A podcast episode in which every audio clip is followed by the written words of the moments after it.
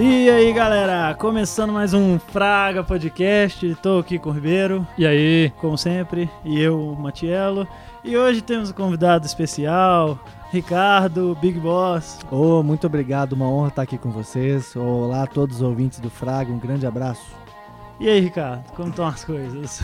Estamos bem, né? Muito trabalho, né? Graças a Deus, é bom, né? Aí a gente tá com muita coisa para produzir aí na Big Boss Produções e eu amo meu trabalho, então isso aí acaba sendo uma motivação a mais pra gente. Ah, legal demais.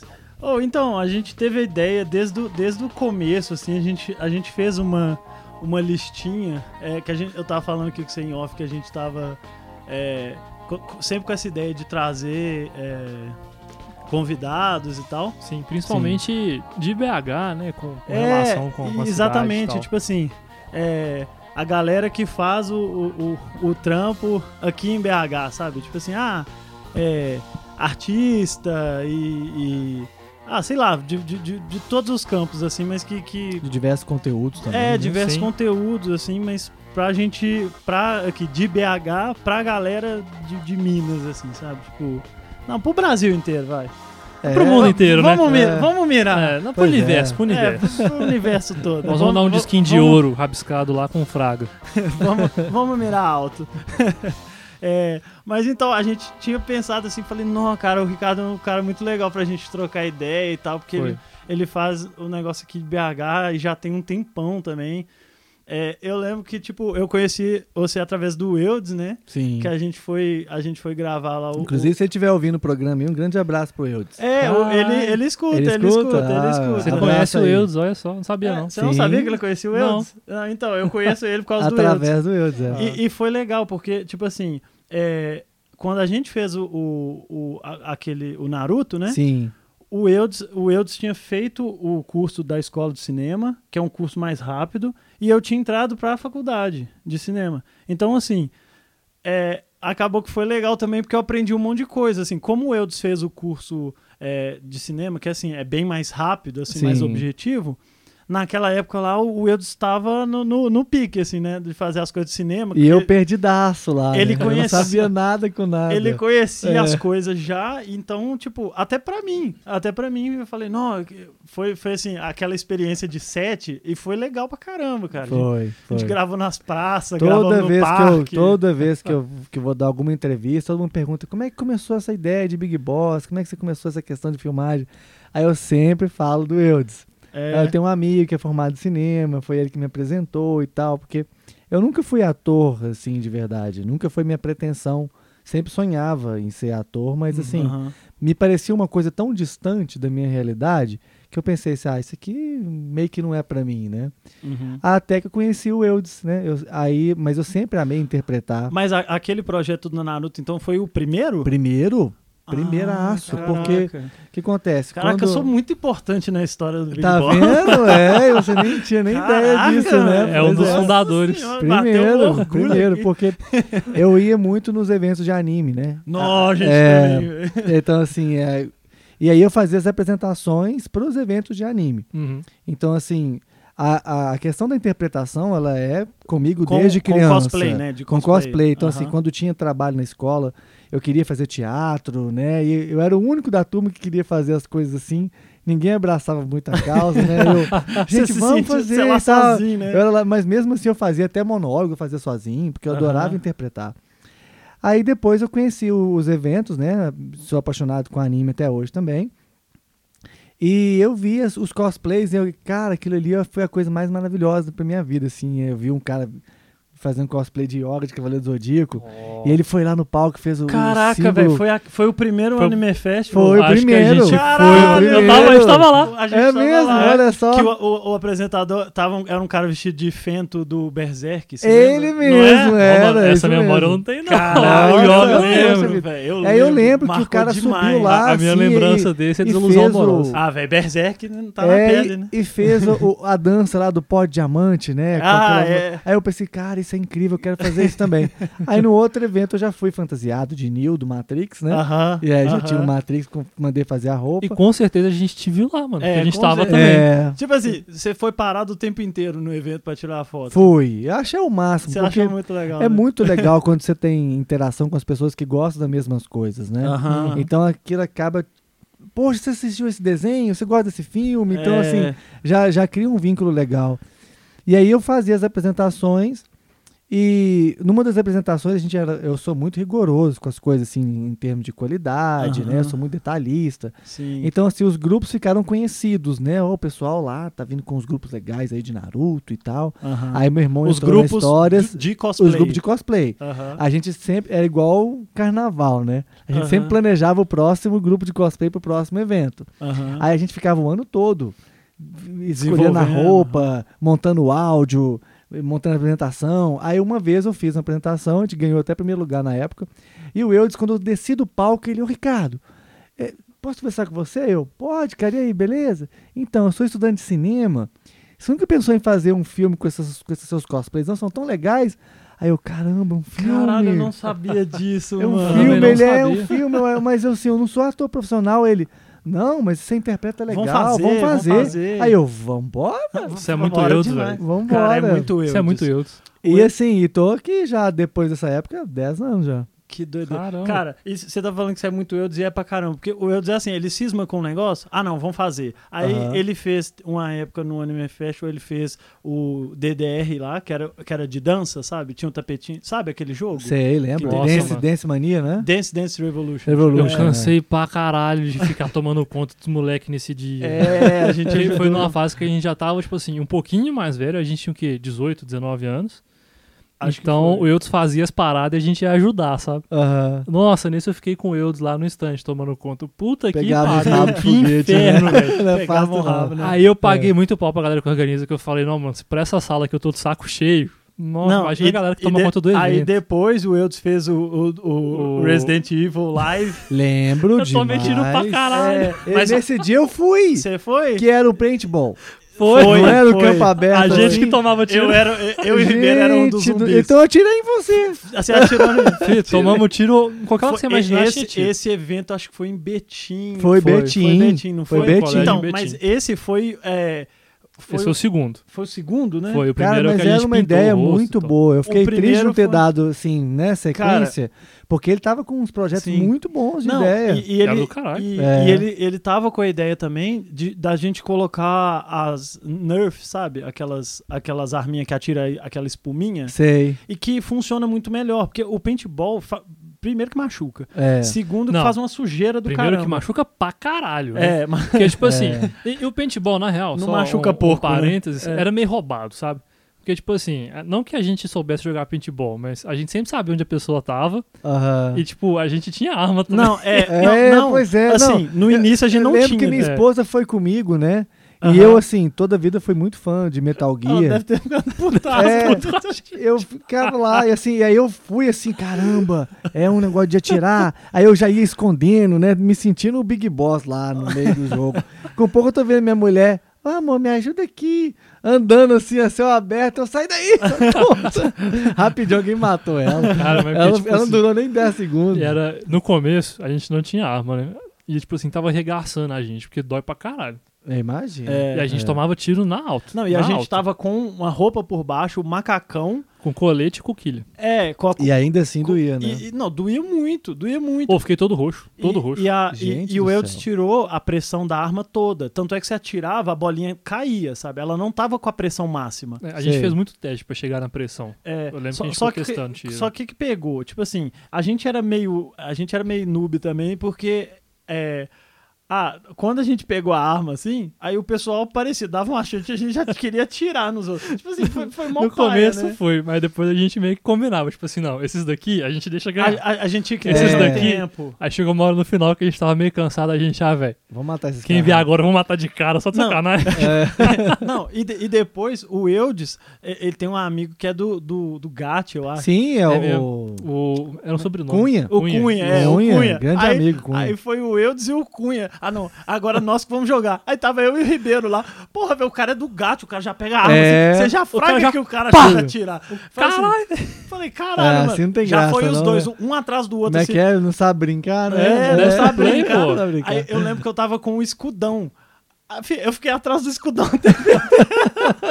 Aí tinha escudo, era muito roubado, velho. Não, mas é porque, o escudão é do Resident Evil 4, lá, que tem um cara com escudão, né, e tal. Então, era essa a ideia. Resident Evil 4 era bom demais. Nossa, cara, eu joguei no Wii. Eu joguei no Wii também, naquele simulador. Muito bom. E o medo que dá do que esse cara... dá medo pra caralho. Eu não sirvo pra jogo de terror, não. Eu nem jogo, porque eu não assisto filme. Eu não quero falar desse negócio, não, porque no penúltimo episódio a gente falou... A gente falou no episódio sobre sonhos, aí toda hora entrava em filmes de terror e pesadelos, tá? Toda hora. Aí não dormiu depois, né? As viagens, nada a ver, mas falando de sonhos, cara, eu comecei a ver uma série no Netflix. Nossa senhora, tipo assim... Não, é porque eu achei do caralho, o primeiro episódio, mas achei do caralho. Chama Por Trás dos Seus Olhos, um negócio assim, Behind Her Eyes, no inglês. Tem umas paradas de sonho muito loucas. Eu tô curtindo, velho. Porque tem muito tempo que eu não vi uns negócios de um suspense psicológico, sabe? Que você fica assim, caralho, o que vai rolar? Né? Inteligente. Mas sem botar medo, sabe? Só o suspense. Que você fica assim, meu Deus, o que vai acontecer? Mas depois você me lembra que... Lembro. Vem na cabeça que eu tava pra falar com você mesmo. Apesar de que eu não tô assistindo quase nada ultimamente. Mas enfim, voltando lá pras coisas lá do Eudes. Então você viu lá no Anime Festival o negócio? Aí começou ele me chamou, né? Olha, você não quer fazer uma filmagem? Uai, vamos, né? Aí ele pegou e eu já tinha minha equipe mesmo, assim, os meus amigos que sempre gostavam de fazer comigo os cosplays, né? Você já tinha o grupo de cosplay? Já tinha o grupo de cosplay, assim. Que você conheceu e, assim, no evento. E aí tinha feito Orkut na época, né? Então, assim, as pessoas, toda vez que eu montava um grupo, aí eu, o Ricardo tá montando um grupo. Aí, falta tem vaga, tal personagem. Tem vaga, já tem tal coisa. Aí toda vez, todo evento, a gente montava uma temática, né? Sei lá, uma vez era Final Fantasy, outra vez era Naruto, outra vez era Bleach e tal. Aí, como Naruto, né, até hoje faz muito sucesso, então tinha muita gente que já tinha os cosplays de Naruto. Sim. Pessoas, assim, experiência zero de interpretação, mas que tinha o figurino pronto, né? E era o que eu precisava. Sim. Aí eu peguei fulano, a gente vai fazer uma filmagem, aí eles vieram todos na mesma vibe. Cara, eu quero. Então, assim, a gente juntou. Juntou a galera empolgada, compraram a ideia, né? Assim, e aí eu escrevi um roteiro, né? A adaptação... chama Naruto, Amizade Além do Ódio. Apesar de ser o nosso primeiro filme, ele ainda até hoje não foi lançado. Porque cada vez que eu olho pra ele, eu tenho aquela sensação, pô, foi isso que eu comecei daqui e tal. Mas aí a gente vai aprendendo, você, caramba, eu fiz muita merda, tá muito ruim, como é que eu vou consertar isso aqui? Mas assim, eu quero lançar, né? Assim, eu tô, inclusive, Naruto agora a gente refez, depois eu vou até mostrar pra você ver. A gente refez, chama Caminho Ninja. Mas aí agora a produção atual, de um ano e meio pra trás. Então, assim, é Full HD, né? Assim, eu já tenho uma experiência muito maior. Então, assim, já é uma produção muito melhor. Então, depois que sair, eu vou desanimar mais ainda de lançar o outro. Cara, mas... o anima mais, tipo, como... mas eu tô pensando em... história, sabe? Tipo não, assim, o que eu vou fazer é fato, né? Eu tenho que lançar. Mas, assim... É só realmente porque a gente tá com tanto conteúdo legal que você sabe que, poxa, eu não tô desmerecendo, até porque eu respeito muito o passado de tudo, né? Você, poxa, apesar de eu olhar produções minhas antigas, interpretações minhas antigas, aquilo foram base pra mim, né? Se eu não tenho vergonha, esse aqui não vou mostrar pra ninguém, não, cara, a gente tem um começo, né? Sim, eu tenho umas coisas que eu tenho vergonha de mostrar do meu começo, viu? Eu não, cara, eu acho que é tudo questão de processo mesmo, sabe? Cara, eu acho que tem essa vergonha, eu acho que todo mundo tem um pouquinho dessa vergonha, só que o legal é que faz parte. Sabe um exemplo que eu acho massa? É pegar um cara igual o Renato Albani ou o Thiago Ventura, assim, que é uns caras que estão, assim, em alta pra caramba no stand-up. Véi, vai no perfil dos caras no YouTube, pega o vídeo mais antigo, vê os vídeos velhos. Cara, é muito ruim. Do Thiago Ventura deve ser melhor, porque foi só perdendo a graça. É muito ruim, cara. Não, mas sério mesmo, é muito ruim, cara. Se você fala assim, não, véi, esse cara teve... Ele trabalhou, você vê que o cara trabalhou, sabe? O cara não, tipo assim, nasceu engraçado e ganha direito com isso. Não, cara, o cara ralou mesmo. É esforço, então, né? É esforço. Tem muito esforço. Então, assim, o cara quis, eu acho que é meio que parecido. Então, tipo, com ser assim, tipo assim, cara, eu tenho amigos que me conhecem, que me acompanham, né? Assim, primeiro que, né? A gente tá falando de produções cinematográficas. É. E, né, assim, é uma coisa quase... quase incoerente quando você fala de uma coisa cinematográfica sem recurso. É. Né? É quase impossível. Tem um monte de gente que me segue e fala assim, como é que você quer fazer isso aqui? Exato. Eu falo assim, ó, cara, eu sempre conto, assim, eu sempre fui muito daquela ideia de, cara, eu quero, eu vou fazer.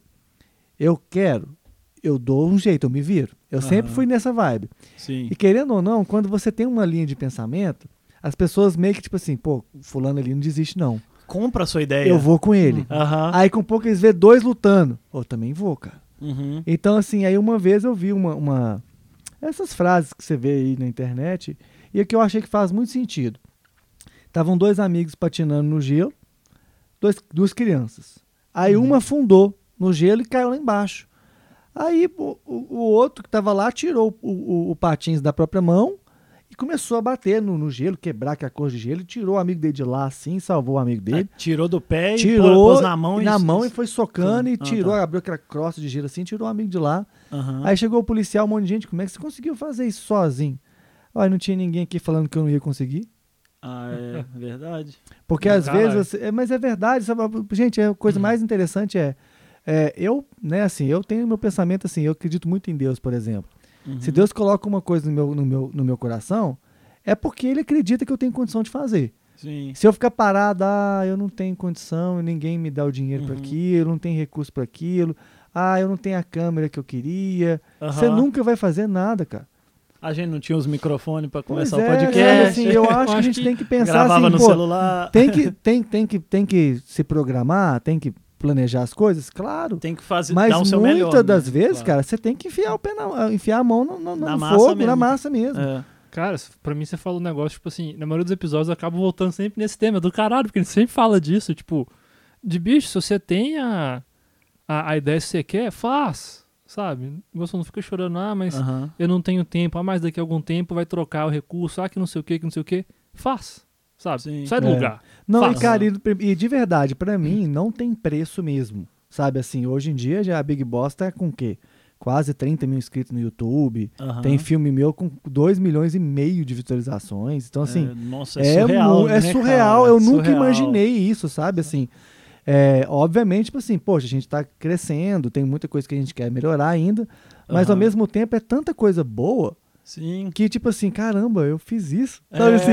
Tipo, igual, como por exemplo, eu consegui fazer isso? Hoje, por exemplo, eu tenho assim, uma equipe e cada filme nosso a gente vai aproveitando pessoas novas, pessoas que têm o sonho de atuar, por exemplo, e que, poxa, nunca vou ir na Globo, exemplo, né? Nunca vou pra Record, né? Eu penso, pô, quem sabe do futuro é Deus, né? Se a pessoa dedicar, talvez ela consiga. Sim. Mas talvez não. Mas ainda assim... É muito fechado. É muita panelinha. Sim, né? Sim. Infelizmente, tem os benditos dos terras de sofá. E acontece, sabe? Assim, é errado o que acontece, mas é uma realidade. Uhum. Mas, ao mesmo tempo, também, é aquela sensação que a gente consegue realizar sonhos das pessoas. Uhum. Sabe? Hoje mesmo, tem uma modelo que eu conheci, que ela foi fazer um teste de elenco pro nossa próxima produção, que é um filme de romance baseado num livro, Eternamente Minha. Aí ela foi no teste, conversei com ela, olha, assim, tal, o seu texto é esse, expliquei pra ela direitinho e tal. Aí ela não passou pra personagem protagonista, mas ela conseguiu um outro papel dentro do filme, que é uma vilã, vai aparecer assim, uma participação mais rápida, né? Sim. Aí ela gravou no Stories, cara. Gente, eu vou participar de um filme... E eu tô muito feliz. Era o meu sonho desde criança. Uhum, eu quero agradecer o pessoal da Big Boss aqui que me deu essa chance, não sei o quê. Fez uns 4-5 stories daqueles de 15 segundos inteiros, marcando a gente. Cara, pra mim, não é tudo, tem preço, não, sabe? Assim, e outra coisa, não, cara, tem. E outra coisa. Às vezes isso aí é um começo pra ela, que ela vai... a gente nunca sabe, mas ela pode falar, tipo... É um negócio que eu gostei, assim, mas de hobby. Ou pode ser um negócio, tipo assim, dela apaixonar mais ainda por aquilo e meter a cara mais com força. Tem gente lá na frente ela poder olhar pra trás. Tem gente que trabalhou comigo que assim, não, obviamente não é só mérito nosso, é uma menina, por exemplo, fofinha demais, se ela estiver ouvindo, Juliana, beijo pra você, princesa. Ela é excelente atriz, assim, eu chamo ela de Natália Portman brasileira, porque assim, a primeira vez que eu vi ela interpretando foi pro Caminho Ninja, que ela foi fazer o teste pra ser a Sakura criança. Aí a cena que eu mais gosto do Naruto nessa temporada é o episódio 109, que é quando o Sasuke tá indo embora da vila. Então, não sei se vocês conhecem, mas a Sakura tem aquela coisa de não deixar ele embora, de chorar falando que ama ele, não sei o quê. Sim. Era um texto gigante da Sakura. Lá, e isso na primeira temporada? Isso no teste de elenco. Ah, tá. Aí essa menina fez o teste de elenco, sabe assim, e falando, chorando, se você for embora, não sei o quê, e eu filmando, chorando.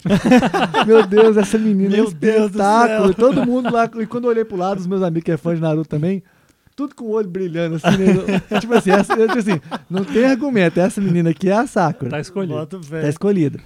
Aí, essa menina, por exemplo, fez outros trabalhos ali, participou já de novela da Record. Caramba, né? Sério? Legal, que demais. Doido. Muito bacana, assim, claro que é muito mérito dela também. Sim, sim. Mas assim, querendo ou não, a gente acaba sendo co-participante de sucesso com certeza, das pessoas também. Um trampolim pra pessoa. A pessoa viu ela ali, depois indicou pra outro lugar. Então, assim, gira muito, não, né? Eu acho até, não só pela visualização dela, mas pelo próprio crescimento dela, entendeu? Porque igual eu te falei que foi legal pra mim como experiência de set no cinema, tipo assim, tudo que eu fiz depois de trampo na área de cinema, você lembrava, né? Eu sempre mandei bem, eu sempre mandei melhor ralando ali no set, no que tava acontecendo, sabe? Nem pré, nem pós-produção, mas ali na hora ali do vamos ver. Cara, e talvez começou por causa do negócio do Naruto lá, que era um negócio que eu nem sabia que era, que tinha sido o Eudes que tinha falado, até por causa do negócio que você comentou aí, que tipo assim...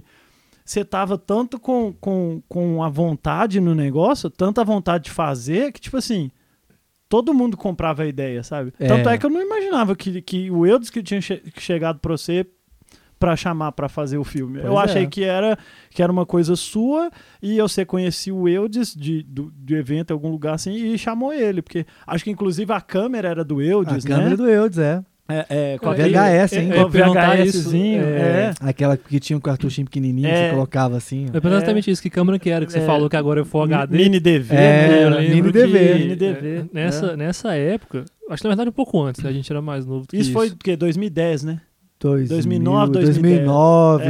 Então um pouco. Eu lembro dessa fase, que eu estava bem na vibe de After Effects. Eu entrei em agosto. Ele tentou me ensinar umas 10 vezes, não aprendi porra nenhuma. Eu entrei em agosto na faculdade de 2009, então foi logo que eu entrei. Então foi ali, final 2009 pra 2010.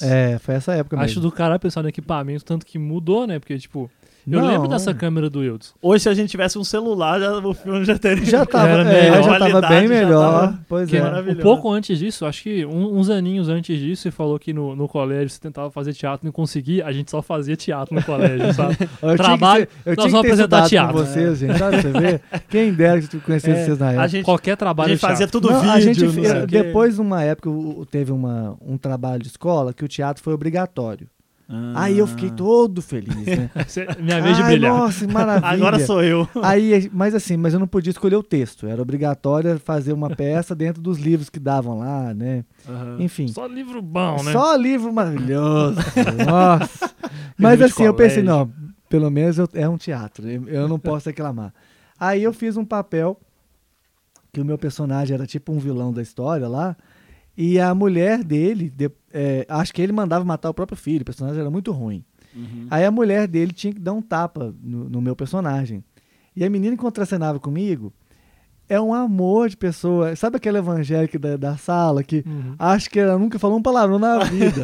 Ela é muito boazinha mesmo. E você tinha que dar um tapa, né? Ela tinha que me dar um tapa. Ela tinha que... Aí a gente ensaiando... Ai, Ricardo, eu não vou conseguir te bater. Eu acho você tão legal, Ricardo. Ô, Gleicilene, mas não sou eu, meu bem, né? É o personagem. Então, na hora, você imagina que é o personagem. É um cara mal, né? É, um cara mal. Aí, assim, ela fazia tudo certinho, mas na hora do tapa, ela ficava assim, sabe? Ai, eu não quero machucar o Ricardo. Aí, beleza. Aí, eu falei, Ricardo, vamos fazer o seguinte, eu te prometo que na hora que a gente estiver apresentando, eu dou o tapa certo, mas nos ensaios, deixa eu não fazer... Ela falou até chorando, sabe? Aí eu, não, tá bom, assim, então na hora você capricha, beleza. Nossa. Ah, menino. A gente foi apresentar isso pra escola toda. Nossa. O tapa que ela me deu até hoje dói. Tá instalando até hoje lá no tá. colégio. Né? A hora que ela deu um bagulho tão forte. O personagem pá, até saiu. Assim, diz, eu não sei se você sabe disso, mas diz que se você passa a noite lá na quadra que eles interpretaram, você escuta ainda o eco do pá, tum, pá, pá, pá, pá, pá. E o pior de tudo é que tá ressonando até hoje. A peça foi tão legal, assim, foi tão bem feita. Que aí o pessoal, o que aconteceu? Queria que a gente repetisse a peça para os outros turnos. Não, o Ricardo, não vou repetir. Repito sem o tapa. Não vou repetir nada, não. Assim, ai, meu Deus, eu tenho que bater nele de novo, ué. Pois é. Né? Aposto que no fundo ela tava assim, oba, vou bater de novo. É, não, tadinha, ela realmente é muito fofinha. Ela ficou uma semana pedindo desculpa. Mas assim, mas eu acho que é muito disso mesmo, sabe? De se entregar pro personagem e de fazer. E aquilo que você falou, se um cara tem a paixão, ele vai motivando os outros, né? Sim, sim. E... Cara, e lá do Naruto, porque a gente teve aquele contato, né? Teve as filmagens e tal, mas depois acabou que, tipo assim, a gente... Ficou anos sem conversar, né? Sem se ver e tal. A gente ainda tinha contato nas redes sociais ali, mas assim, a gente não conversou e tal. E eu não sei como que foi a progressão das produções. A partir do Naruto ali, como que foi na sua cabeça? Né? Como é que continuou? É, porque na verdade é o seguinte, no início a ideia é que fosse só realmente esse filme do Naruto que o Eudes me chamou, né? Aí o que era o meu braço direito? Oh, poxa, o Eudes está aqui. Uhum. Né? Eu não sei resolver nada de cinema, mas o Eudes está aqui. Uhum. Aí o que acontece? Eu sempre amei essas coisas de cinema, desde criança, né? Uhum. Quando tinha os desenhos, por exemplo, eu ficava na frente do espelho imitando as vozes e tal. Uhum. Eu consigo imitar um monte de voz de dubladores, né? Pois então. Você também? Você não devia ter falado isso, não. Você vai ter que imitar pra nós. Né? Depois eu vou imitar. Minhas imitações são perfeitas. Eu imito o Ribeiro, o Felipe Ribeiro Amorim. Oh. E você mesmo. E eu mesmo. Essa fica igualzinha, hein? Essa fica top. Aí eu via ele fazendo as coisas, né? E absorvendo. Sim. Eu ficava uma verdadeira esponja. Tudo que eu vi o Eudes fazendo, eu ia sugando. Aí, na época, ele teve um problema, você deve lembrar, né? Com uma ex-namorada, que ele foi lá pra China, né? E tal. Eu, nossa, nunca vi um cara que termina com a namorada e foge pra China. Eu preciso dizer, cara, é isso aí que é escapar dela mesmo. É o Eudes. É o Eudes, cara. Mas assim, eu não vou expor a vida dele aqui. Mas é muito engraçado falar isso. É o que a gente falou. O Eudes põe na cabeça um negócio, ele vai e faz. Então, se ele botou, vou pra China, ele foi. Ele foi. Entendeu? Aí só que ele foi pra China e me deixou com um filme do Naruto aqui, que eu pensei, pô, mas porra, eu não sei editar, cara, mano. E assim, não era minha parte era ajudar ele ali a dirigir a cena, escrever o roteiro, né, interpretar lá o personagem, montar as lutas e tal, essa parte não era eu. Aí ele, Ricardo, eu não posso ficar aqui mais, tá bom, né, aí eu pensei, e agora, né, mas eu pensei assim, quer saber de uma coisa? Esse negócio é muito legal, e eu amei fazer aquilo, eu vou tentar fazer. Aí comecei a fazer filmagens assim menores de clipes, de cosplay mesmo que eu fazia. Umas cenazinhas, coisa leve e tal. Só que aí é aquela coisa, né? Você vai começando a tomar gosto, aí eu fui aprendendo, eu fui tendo aquela questão do autocrítica, pô, vou melhorar isso aqui. Fui conhecendo mais pessoas que também entendem na área. Aí eu ligo de novo meu poderzinho do esponjinha. Vou aprendendo com um com o outro e tal. E aí, assim, acabou que depois a gente começou a mudar um pouco a linha da Big Boss, né? Em vez de fazer só cosplay, que por sinal eu gosto até hoje também, a gente passou para fazer releituras. Por exemplo, de coisas mais sérias. Exemplo, o Crepúsculo. Sim. O filme do Crepúsculo. Então a gente pegou, em vez de fazer um cosplay, a gente fez uma releitura do filme mesmo. Mas aí a gente muda o final, coloca personagens novos, troca algumas cenas e tal. Entendi. Só que aí já passa pro público uma sensação, caramba, isso aqui é um filme. Isso aqui não é mais uns coleguinhas vestindo roupinha e dando lutinha, não. E aí já vem... Aí a gente é muito conhecido por causa das releituras, o pessoal pede a gente as releituras. Então, assim, como eu venho de cosplay... de tentar ser o mais parecido possível com as coisas, eu adoro esses desafios, de, poxa, vamos tentar fazer aquele filme, aí eu, beleza, a lente é desse jeito, a roupa é assim, o cabelo é desse jeito, e o detalhe que ele anda é assim e tal. Aí o pessoal, caramba, que legal, e não sei o quê. E aí tem aí, gente, já há 10 anos, E a gente está também, obviamente, com trabalhos autorais, que nós mesmos escrevemos o roteiro. Uhum. Tem as próprias releituras, que é muito clássica nós também. A gente está hoje com uma gama muito grande, que a gente vai desde filme de comédia a filme de suspense, como a própria releitura do Constantine, uhum. e filmes autorais também. Cara, mas como que foi esse processo de, tipo assim, de juntar uma galera? Você foi juntando e meio que... porque aquilo lá foi uma reunião de pessoas meio que aleatórias, né? Tipo uhum. assim, pessoal do cosplay, né? Aqui, vamos fazer. Uhum. Mas como que é hoje e como que foi construindo, assim? Como você passou, né, de uma reunião de galera para uma produtora, sabe? Né? Tem uma produtora mesmo, tipo assim, tem gente trabalhando com você o tempo inteiro. Tem. Hoje em dia eu tô no céu. Então você tem gente trabalhando com você, tipo assim, fazendo edição, ajudando no roteiro, revisão. Uma pessoa responsável só pelo marketing, outra responsável só pelo Instagram. E nisso você foi meio que juntando durante esse caminho de fazer nos filmes. O que aconteceu, na verdade, assim? Quando a gente começou com os grupos de cosplay, assim, meu irmão estava junto comigo. Uhum. Aí a gente dava o nome de Project D, por causa de um anime de carro que chama Initial D. Lembro demais. Passava dos driftzão. Exato. Passava na Animax. Aí a gente é muito fã dos irmãos, dos Takashi, Keisuke e Ryosuke, né? Uhum. Aí a gente, cara, vamos criar um Project D nosso, né? Que são, tipo assim, a seleção dos melhores aqui de Belo Horizonte. Uhum. Aí a gente começou a chamar quem a gente achava os melhores cosplays da época. Entendi. Pra quando a gente fosse fazer algum grupo, aquelas pessoas estivessem juntas e tal. Entendi.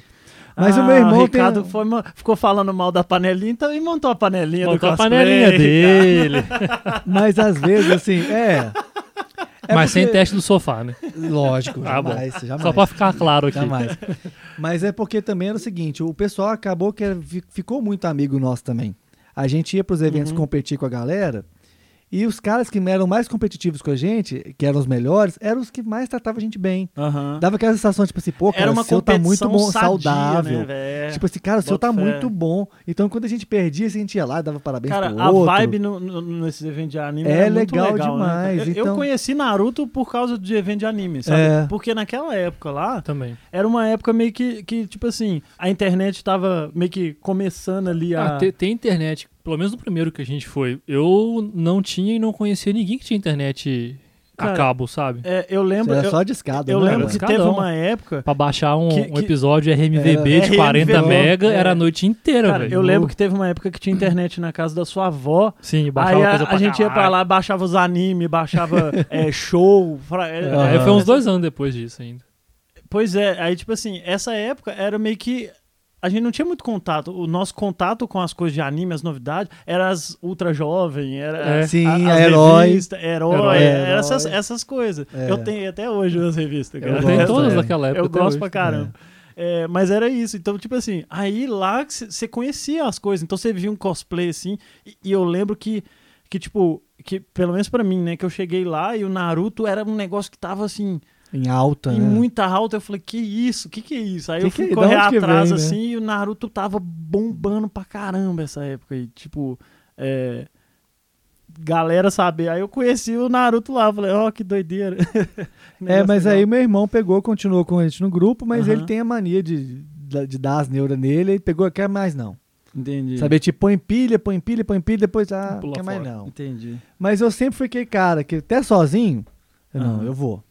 Uhum. Aí eu pensei, porque você queria mais. Não, eu quero. Eu não vou parar, mais. Não. Eu vou, nem que seja sozinho, eu vou. Uhum. Só que eu pensei, eu não posso usar mais o nome de Project D, porque meu irmão não tá comigo mais. Não faz sentido. Uhum. Aí eu pensei, eu tenho que criar algum nome que pra mim vai me dar motivação. Aí eu peguei, cara, Big Boss. Que é o personagem Big do Boss Metal Gear. É do Metal Gear. Cara, eu nunca joguei um Metal Gear, tipo assim, direto. Muito bom, porque o que acontece, na época eu era um dos únicos amigos da galera que falava inglês. Então, quando o pessoal tinha alguns jogos, eles me chamavam pra traduzir pra eles. Entendi. Aí um amigo meu era muito fã de Metal Gear, mas não entendia nada do jogo. E você sabia que o jogo era bom e que ele não entendia. Ele gostava da gameplay. Né? Aí ele me chamou e eu tô traduzindo. Caramba, que história doida, mano. E, assim, traduzindo pra ele, que interessante, isso aqui é um jogo, né? Tal. Que jogo, assim, bem consolidado, né? E em resumo, né, Big Boss, na verdade, é um dos vilões da saga, né? Uhum. Só que quando você vê a história dele, você fala assim, caramba, cara, eu também faria o que esse cara fez. Entendi. Tipo assim, ele tá certo, né? Entendi. E aí o pessoal começou, né, me chamar de Big Boss, a gente encontrar, fazer continência, né? É o nosso símbolo até hoje. Ah, é? Né? Então assim, aí eu pensei, pô, quando eu vou criar algum grupo, eu quero que ele tenha eu quero ter orgulho dele do nome que eu vou usar. Uhum. Daí veio o nome de Big Boss Produções. E quando você falou que hoje eu tenho uma equipe, uhum, a equipe que eu tenho chama Fox Hound, que é os grupos que o Big Boss do jogo... Ele separou a elite que ele mais confia e chamou de Fox Hound.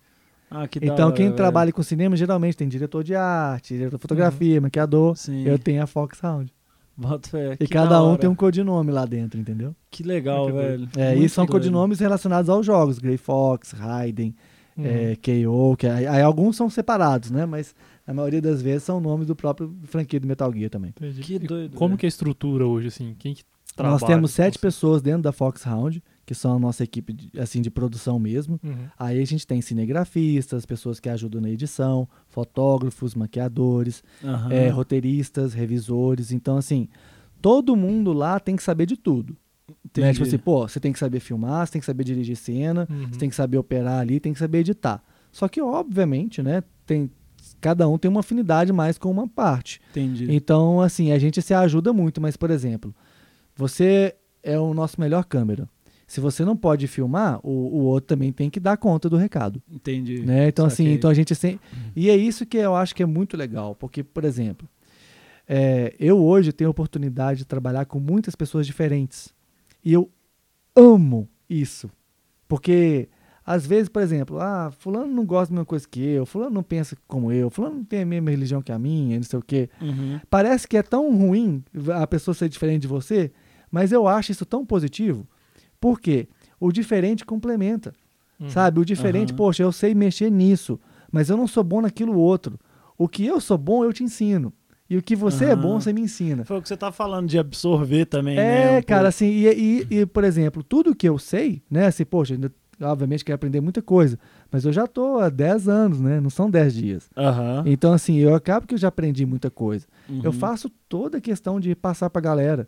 E o pessoal que trabalha comigo, hoje em dia, atores profissionais, com DRT e tudo, a galera já vem e vê alguém que está começando agora, ele corre lá no cara que está começando agora, posso te ajudar a bater esse texto aqui com você e tal?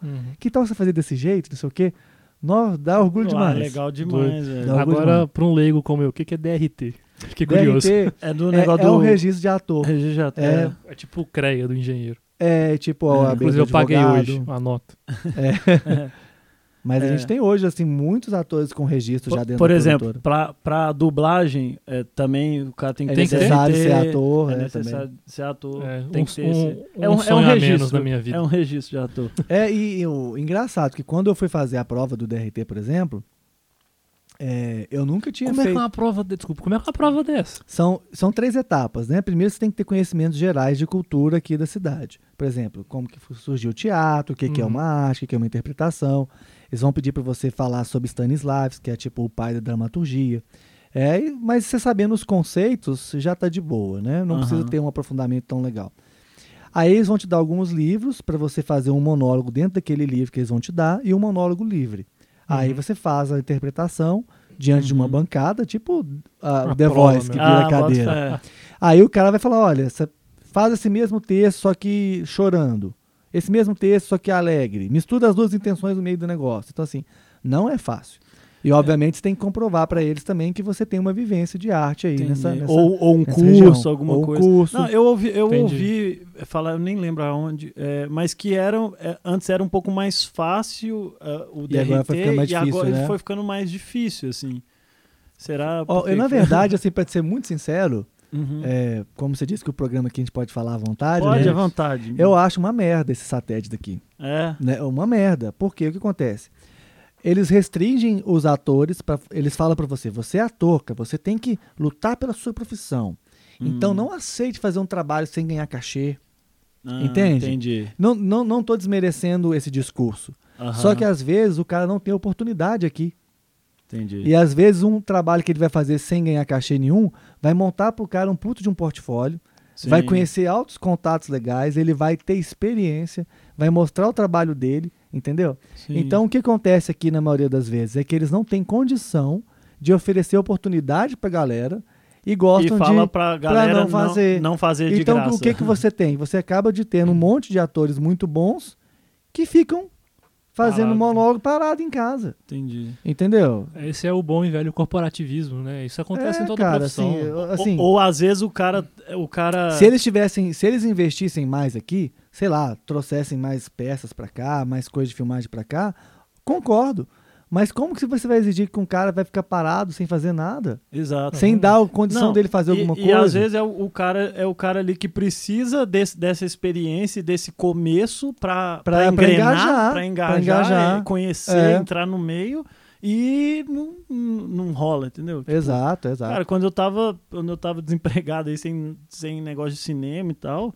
Cara, eu fui correr atrás, gravei coisa de graça no meio do Morro Papagaio de madrugada, entendeu? E tipo, foi legal pra caramba, e foi de graça, tipo assim, eu achei tão legal a experiência, eu aprendi tanta coisa assim, aquela, nessa filmagem como exemplo, que valeu a pena, entendeu? Aí você fala, não vou fazer um trabalho de graça. Pô, você tem que ser... Pra você não trabalhar de graça, você já tem que ser alguém ali no meio, entendeu? Conhecimento, tipo assim, né? Lógico que você não vai falar... Vou chamar a Débora Seco pro meu filme aqui e não vou pagar ela nada. Tipo, Felipe Mattiello. Tipo assim, porra, quem é você, cara? Você faz um show no restaurante em troca de eu divulgar você. Tipo, meu... mas não dá, uma das coisas, por exemplo, a gente... A Big Boss Produções, ela trabalha muito nisso. Né? Assim, a gente oferece pra galera portfólio, né? Uhum. Isso aí é uma preocupação que eu faço questão de ter, por exemplo. Você fez um filme comigo. Uhum. Eu não sou obrigado a fazer o que eu faço, mas eu faço questão de fazer. Eu acho, assim, que é um carinho que eu tenho pelas pessoas. Terminou o filme, eu separo um monte de foto sua, pra você ter as fotos dentro do filme e tal. Uhum. E depois você falou, Felipe, Matias, você gostou do seu filme? Gostei, Ricardo. Então tá, vai lá no filme e me fala qual o tempo que você quer que eu te mando. Eu separo 1 minuto de cena pra pessoa ter, pra poder postar no Instagram dela, entendi. Porque aí a pessoa, poxa, eu participei do filme aqui, olha aqui minha participação, entendeu? Legal. E assim, cara, é muito bacana, muito legal. Eu lembro de uma época que você fez, acho, não sei se era numa novela da Record, não sei, era 10 Mandamentos? 10 Mandamentos. Eu vi vocês lá na TV. Na Record direto, que, né? Eles foram conversar com vocês, isso, né? Sobre o filme, o né? filme e tal. Porque o que foi aquilo, na verdade? Na verdade, aquilo eu fui um convidado. A produção desses 10 Mandamentos não era da Big Boss, era da Stylish Online, que é uma parceira nossa. Uhum. Essa Stylish Online, ela me ajuda sempre nas maquiagens. Uhum. Então, assim, como a gente ficou amigo e ela já estava fazendo os figurinos, ela me convidou para dirigir um curtazinho dos 10 Mandamentos e interpretar o Ramsés, que é o faraó. Sim. Aí eu, ok, né? Vamos interpretar, vamos lá. E a novela estava bombando. Sim. E estava perto de sair o filme da novela. Aí o pessoal da Record achou a gente. E aí a gente ficou, assim, um tempão na mídia aí, fazendo um monte de propaganda para eles. Aham. Uhum. Aparecendo nas estreias e tal. E caramba, a gente foi na estreia do filme no Shopping Cidade, caracterizado. Caramba, que doido. Você não tem noção, cara. Eu acho que o povo não entendia que a gente não era os atores. Eles achavam que a gente era os atores da novela mesmo. Caralho. Ou então, quando não sabia que eles não estavam nem aí. É o povo vestido, bora. Gente, aí o Moisés chegava com cajada, o povo... eu não sei o que. E meu personagem era ruim, né? O Ramsés, muito bem interpretado, por sinal, lá do... Esqueci o nome do ator original dele, um excelente ator. Aí ele tinha aquela coisa, sai de mim, seus hebreus sujos, nojentos, não sei o quê. Quando eu xingava, o povo eles gostavam. Ai, o Ramsés é ótimo. Tira uma selfie assim, me xingando aqui. Nossa, o tanto de foto que eu tirei. Eu sei que nesse dia eu fiquei, assim, de verdade, exaurido. Que porque hora, a gente não parava, assim, sabe, tanto de foto e dando a volta na praça de alimentação. Vinha gente correndo. Aí que um pouco... Pega meu menino no colo, tira meu colo. Aí ele, não, esse menino é hebreu, tira. Mas assim, foi muito legal. Que muito doido. Legal. Então assim, é muita experiência boa que a gente já teve. Legal demais. E cara, na época lá do Naruto mesmo, eu lembro que eu acho que você trabalhava em um hotel, sim, alguma coisa assim. E eu lembro da gente estar filmando e você precisar... tipo assim, dar suporte lá, Você tinha um tempo que você tinha... Não, tem que fazer porque eu tenho que ir lá pro hotel e tal. E tipo, como que transformou isso? Hoje a Big Boss, tipo assim, é seu trabalho full time? Ainda não. Vai ser. Vai ser porque eu creio. Então, tipo assim... É aquele esquema, né? Uhum. Realmente a área de arte aqui em Belo Horizonte, ela é defasada. Uhum. Isso é fato. Uhum. Né? Não tô querendo ser pessimista, é fato. Assim, as pessoas que se dão bem nesse meio aqui são raríssimas. Uhum. Então eu pensei, poxa, eu não vou dedicar minha esperança toda nisso, numa coisa que talvez eu não vou ter retorno financeiro. Uhum. Querendo ou não, a gente tem nossas contas, né? Não, claro, você foi pra um lado de hobby, mas, tipo, você levou com o pé muito no chão, sério, cara. Eu acho, assim. Tipo assim, se há 10 anos atrás me falasse, tipo, o grupo que vai...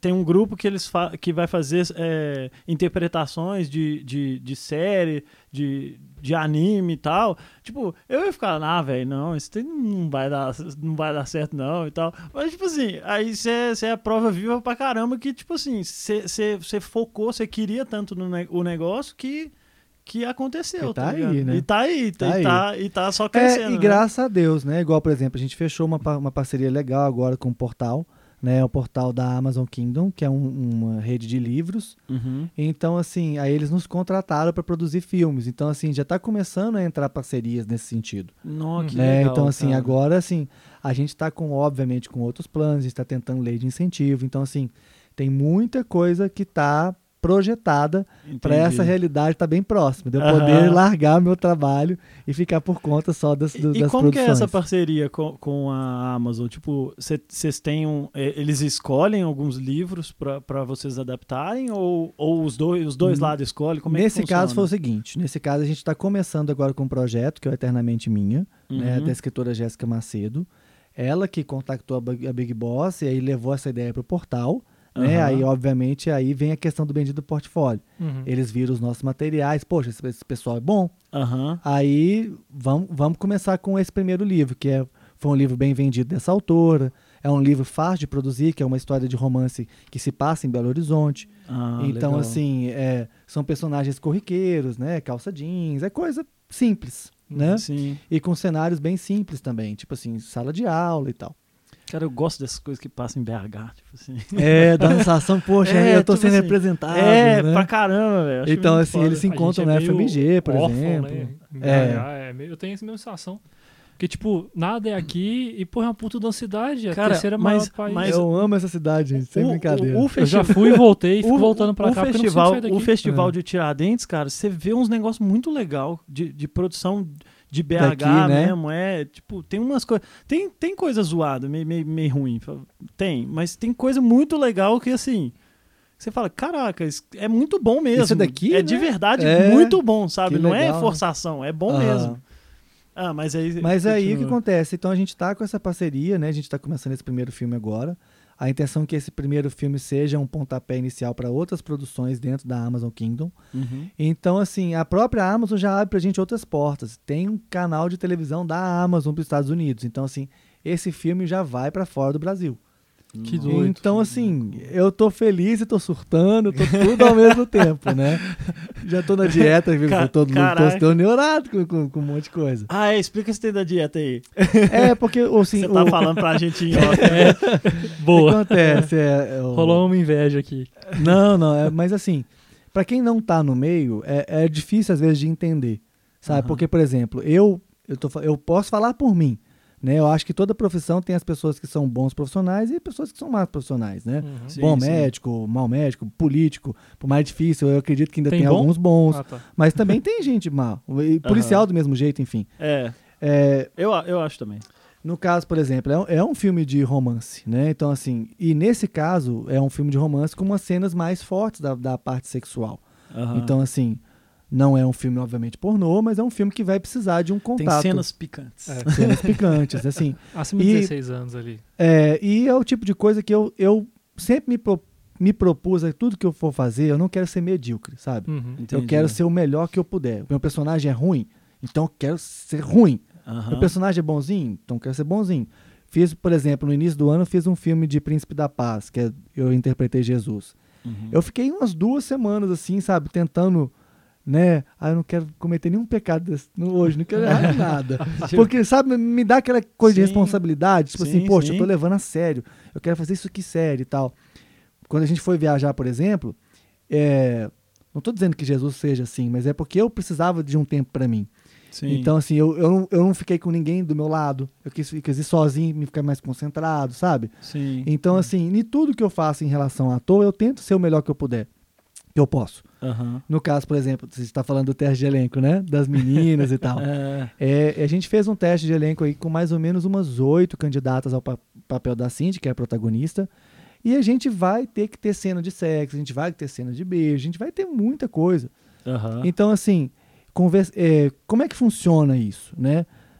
O pessoal fala, nossa, tá vendo, tá beijando, tá aproveitando, não sei o quê. Quem tá de fora, de verdade, eu sei que pensa assim. E aí eu volto naquela coisa. Tem gente que talvez aproveita, mas assim, eu sei da minha consciência, né? Assim, eu sei que, olha, toda a vida, todas as cenas que eu fiz, eu gosto demais de filme de romance. Sim. Tem muito filme de romance no meu canal. Cara, eu acho que quem te conhece não pensa assim. Acho que eu gosto de filme de porrada. Né? Não, eu tô falando de aproveitar e tal. Porque eu acho que ver o background, ver, tipo assim, o esforço em todos os personagens que você já fez, né? Tipo assim, as coisas que você leva a sério mesmo. Então, eu acho que é só alguém meio que bem de fora. Assim, eu acho que é uns caras que não conhecem a gente, né? Assim, e até porque, tipo assim, eu não tem a prepotência de achar que eu possa escolher o que a pessoa pensa de mim. Não tem jeito, né? Eu acho que por mais que você faça as coisas certas, sabe, da melhor maneira possível, alguém vai achar alguma coisa pra falar mal de você. Sim. Sabe? Então, assim, eu me preocupo em fazer a minha parte. Todas as meninas, por exemplo, que contracenam comigo, nossa, elas saem da cena, Ricardo... Quem que era aquele cara que tava lá? Meu Deus, tipo assim, né? Obrigado, né? Tipo assim, porque, tipo assim, tem cena, por exemplo, que eu tenho que pegar na bunda delas, passa a mão perto de peito delas e tal. Mas assim, eu converso tanto com elas, combino tanto, como é que você acha que pode ser assim? Olha, você acha que desse jeito assim você vai ficar à vontade? Posso tentar desse jeito? Não sei o quê. Aí também é aquela questão. Saiu da cena, acabou. Saiu da cena, acabou. Tipo assim, trocar ideia. Agora, tipo assim, se eu ficar de conversinha. Sabe? Não. Aí, poxa, aí eu tava errado. Sim, entendeu? Sim, com certeza. Igual, eu sou casado, né? Minha esposa nem sempre aceitou isso muito bem. Né? Até hoje eu acho que ela não gosta de ver essas cenas. Mas ela super confia em mim e ela me conhece. Faz toda a diferença conhecer, né? Eu já namorei a atriz também, é um pouco estranho. Assim, eu, hoje em dia, assim, né? Direto e reto tem gente que me critica. Isso é normal, né? É aquilo que eu falei, ó. Eu respeito as pessoas pensarem diferente e, assim, tudo bem. Só que eu acho tão hipocrisia.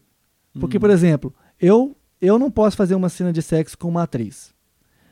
Porque, não, fulano, você tá fazendo cena de sexo, que coisa horrorosa, você não tem vergonha, não? Coitada, o que você acha que tá aí, tá pensando disso? Exemplo. Mas aí ele vai em casa, ele liga um filme que tem uma cena de sexo. Ou seja, o cara lá também é outra pessoa. Os outros podem, ele não pode. Por que que... Entendeu? Não tem coerência. Mas aí, tipo, eu sou daqui o leigão, né? Tipo, eu não sei porra nenhuma de nada disso aí. E eu sempre tive curiosidade dessas paradas, assim, tipo, de beijo, de sexo, em cena. Porque eu trabalho numa área totalmente contrária a essa. Eu sou engenheiro e, tipo, eu entendo... você ser profissional nas coisas que você faz. Mas é uma coisa muito mais fria. Sim. Sabe? Não tem a ver com o corpo ali, né? Não, eu não tenho que... Por mais que quando você lida com outras pessoas, você sempre acaba tendo que atuar de alguma forma.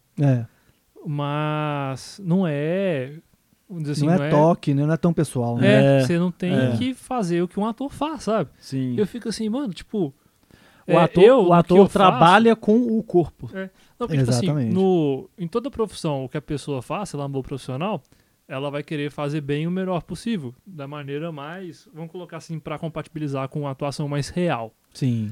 Aí sempre que eu vejo umas cenas assim de beijo, sexo, eu fico pensando, mano, tipo, como que faz? Sabe? Tipo, a cena de sexo, como é que faz? Na verdade, depende muito, Felipe, do diretor. O que o diretor quer? Sabe, por exemplo, eu nunca fiz cenas de sexo que fossem tão picantes. Esse próximo filme eu sei que vai ser. Porque é uma característica do livro. Né? Então, assim, e aí eu volto de novo naquela questão. Eu não quero ser medíocre. Né? Eu quero fazer o melhor que eu puder. E também não adianta eu representar um livro que as leitoras que compraram aquele livro, que são público aquele livro, pô, cadê aquelas cenas que eu vi no livro? Sim. Sabe assim, sabe essa frustração? Sim. Não, não é possível, gente. A pegada desses dois é muito mais quente, né? Esse trenzinho xoxo, exemplo. A minha visão, se não é pra fazer direito, nem faz. É, tipo então assim, não faz, né? Então, como é que funciona? Por exemplo, eu acho que é muito de cada um. Eu tenho o meu jeito que eu gosto de fazer e que eu combino.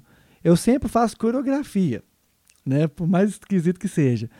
Eu vou fazer o seguinte, eu vou colocar a mão no seu cabelo desse lado e vou virar você pra cá, e aí depois você coloca assim. Porque mesmo a gente sendo ator, querendo ou não, gente, a gente fica com vergonha, fica sem jeito. Assim, tem menina que eu conheço na mesma hora e tô beijando em cima da mulher, sabe? É difícil. É difícil. Eu também fico sem jeito. Só que, por exemplo, depois que você vai pegando amizade com a pessoa, por exemplo, eu fiz teste com duas meninas que já fizeram filmes comigo e par romântico comigo. Elas já vão... Elas já te conhecem. Não, né? É o Ricardo. Então, assim... Aí já tem liberdade, já sabe. Então, assim, tem coisa que a gente não combina e na hora sai, entendeu? Cara, mas eu acho que é muito de confiança. Esse negócio que você perguntou, só complementando também, tipo, minha experiência. Cara, no meio de ator e atriz, assim, é muito diferente, sabe? É aquela coisa, cara, trocou de roupa ali, tá de cueca, tá de calcinha sutiã, tipo assim... Naquele momento ali, meio que não existe uma erotização. Não, mas nem nesse sentido que eu tava perguntando. É mais nesse sentido que você fala na cena mesmo. Na cena tem muito questão de truque de câmera também. É isso que eu pergunto. Tem muita questão de truque de câmera. A parte de ser profissional, todo mundo tem que ser em qualquer profissão. Isso, beleza, eu entendo. Tipo, você tá ali beijando profissionalmente, pronto, sabe? Cortou, acabou. Cena de sexo profissional, cortou, acabou, sabe? Tipo, não acho que isso seja difícil de entender. O que eu ficava curioso era isso, tipo assim, porque aí você tem que, tipo, dar um beijão na pessoa. Só que um beijão mesmo na vida real, só acontece quando rola uma química entre os dois, Fraga. Tem alguma coisa ali. O que acontece? Aí volta de novo que eu te falei da questão da direção. A gente faz muito trabalho, principalmente quando é casal, sabe? Casal, cara, a gente fica muito... íntimo, assim, de proximidade. Por exemplo, teve a Tita Fernandes, que foi que dirigiu um filme que a gente fez por último, autoral, que chama Feridas da Alma. Inclusive, vocês, por favor, estão convidados a assistirem os nossos materiais no YouTube, tá? Vai rolar maratona. Vai rolar maratona. Por favor. Obrigado aí. Então, o que acontece? O que ela fez? Tem uma menina que fez o teste de elenco, ela não tinha tanta experiência de atuação, e ela seria o meu par romântico. A gente tinha uma cena de sexo no filme. Inclusive, chama Michelle, gente boníssima, por sinal. No Game of Thrones, ela que fez a Daenerys. Aquelas fotos que você viu lá que eu te mandei. Aí a Michelle já é minha amiga há muito tempo já, só que a gente nunca teve nenhum tipo de cena assim. A gente fazia as filmagens mais de cosplay, essas coisas assim. Aí, quando foi a Tita falou o seguinte, vamos fazer uma dinâmica aqui pra vocês se pegarem mais proximidade. Aí colocava os dois, a gente dançando de olho fechado, um encostando no outro... trabalhando os dois, assim, pra ter mais química mesmo, entendeu? E aí, na hora da cena, acaba que vai fluindo, porque você já vai tão acostumado ali com aquela pessoa, você já vai sentir tanta segurança, que eu acho que a palavra é segurança. Até numa vida real mesmo, um beijão pra dar uma química legal, você tem segurança que a outra pessoa tá te correspondendo de alguma forma. E tem muito do bendito que a gente chama de trejeito. Trejeitos são, tipo, atuações pequenas em pontos-chave, tipo assim... morder o lábio inferior, tipo, sabe? Sei. Que quando você morde o lábio inferior, significa que o seu corpo tá excitado, sabe? Então, às vezes, por exemplo, eu sempre falo com as minhas que fazem cena de beijo comigo, quando eu te afastar, morde aqui embaixo, ou então coloca a mão desse lado e puxa um pouquinho com a unha. Aí quem tá de fora, vê aquilo, cabuloso, você viu? Vê aquilo ali como uma coisa de verdade. De verdade. Doido, e na verdade é tudo respostas... montado. Sim. Né? Mas eu acho também que além disso, tem toda a preparação dos atores mesmo, do corpo, mas tem aquele momento ali da atuação, porque você... Ali não é o Ricardo beijando a atriz. É o cara lá beijando a mulher que é a mulher da vida dele. E você acabou de citar também, a técnica de Stanislavskis, que é o pai da dramaturgia. Ele fala exatamente isso na teoria dele. Ele, olha, quando você está se preparando para um personagem, Você tem que começar. É por isso que tem muitos atores que de verdade dão uns estaladas, porque eles se confundem com o personagem. Sim. A gente teve tantos casos aí de suicídio, né? Poxa, o cara do Coringa, sabe? É triste isso. Sim. Então, assim, eu acho que às vezes a pessoa vai muito extremo nisso, isso eu acho perigoso. Tem um filme legal também que fala sobre isso, é o Cisne Negro. Sim. É muito interessante, então, assim, isso. Aí é comigo, né? Bom, aí já é pessoal também, mas eu acho que o povo exagera demais, sabe? Uhum. Ah, sei lá, eu vou interpretar o Coringa, vou ficar uma semana aqui matando formiga ou barata. Pra poder... vou virar um psicopata. É o que ele pode matar, né? Ou então vou jogar uma pedra no cachorro na rua pra poder sentir que você é mal. Sabe? Isso é palhaçada. Não. Aí eu acho que já é demais. É passando do limite. Igual, por exemplo, o próprio Jared Leto, que, por sinal, eu gosto muito dele como pessoa também. O vocalista de 30 Seconds to Mars. Ele, quando recebeu o papel do Coringa, naquele primeiro Esquadrão Suicida, ele começou a pegar morcego, jogar morcego nos outros, sabe? Fazer umas coisas loucas mesmo. E se você chamava ele de Jared, ele ficava louco, ele queria que você chamado de Joker, sabe? Uhum. Gritava com os outros, mandou quase alguém embora porque não chamou ele de Joker. Uhum. Por isso que o filme ficou ruim, bem feito. Então, mas assim, essa parte que o Matias falou tem toda a razão. Porque a gente tem que entender que naquele momento é o personagem. E aí o que acontece... Aí depende, o cara é bom quando ele compõe bem um personagem dele. Sim. Às vezes o cara não dá nenhuma fala, por exemplo, sei lá, no John Wick, eu fiz um filme inteiro do John Wick. Ele não é um cara que bate papo com você. Né? Mas ele fica calado. Ele bate no soco. Ele fica calado, ele olha, ele tem um jeito que ele levanta a sobrancelha. Uhum. Então, assim, é um monte de coisa que às vezes o público no geral não percebe, mas tem um gigante de trabalho. Tem informações sendo passadas sem fala sem também. Fala. Ele não percebe como foi feito, mas ele sente o efeito. Exatamente. Né? Cara, esse negócio do beijo me impressionou, porque, tipo assim, eu realmente não conseguia imaginar como é que era feito. Igual o sexo também. Porque você olha de fora, você pensa, mano, tá transando, tá ligado? Não tem como. Uhum. E... Mas você sabe que isso é importante? Por quê?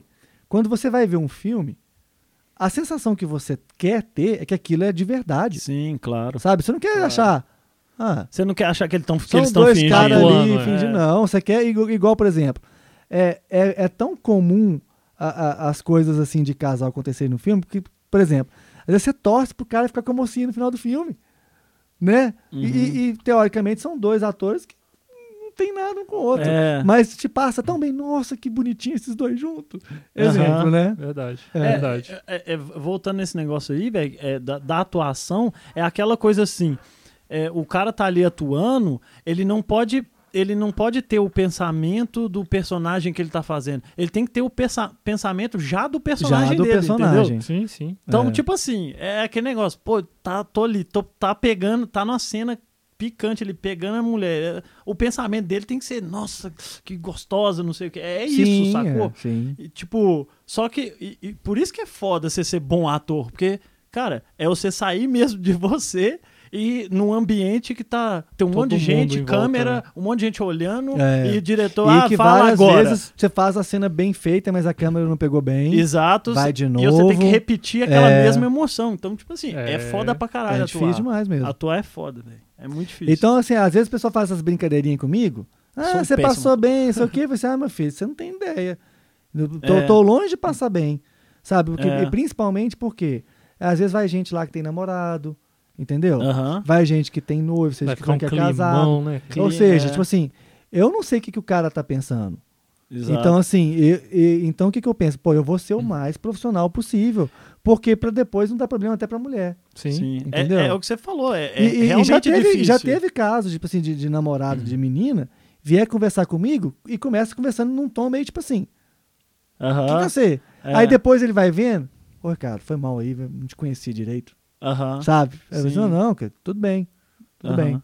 Mas assim, a gente tem uma equipe assim, extremamente responsável, assim, muito séria, sabe, assim, com essas coisas e... Profissional mesmo, né? Não, assim, e principalmente, assim, eu sou muito a favor das pessoas fazerem só com o que tem vontade, sabe, assim, claro. Não aconteceu, porque a gente sempre tem todo um trabalho, mas se fosse o caso da menina falar assim, tô bem, não quero não, para tudo. Sim, para tudo, talvez grava amanhã, grava domingo que vem, mas não força não. Sim. Porque não adianta, cara. É. Tem que estar tudo alinhado para o resultado seu. Acontece, às vezes, eu estou muito nervosa, não tenho experiência nenhuma. Porque a gente trabalha com muita gente que não tem experiência nenhuma. Sim, então, sim. A pessoa, você quer não fazer? Quer deixar para lá? Não, eu quero tentar.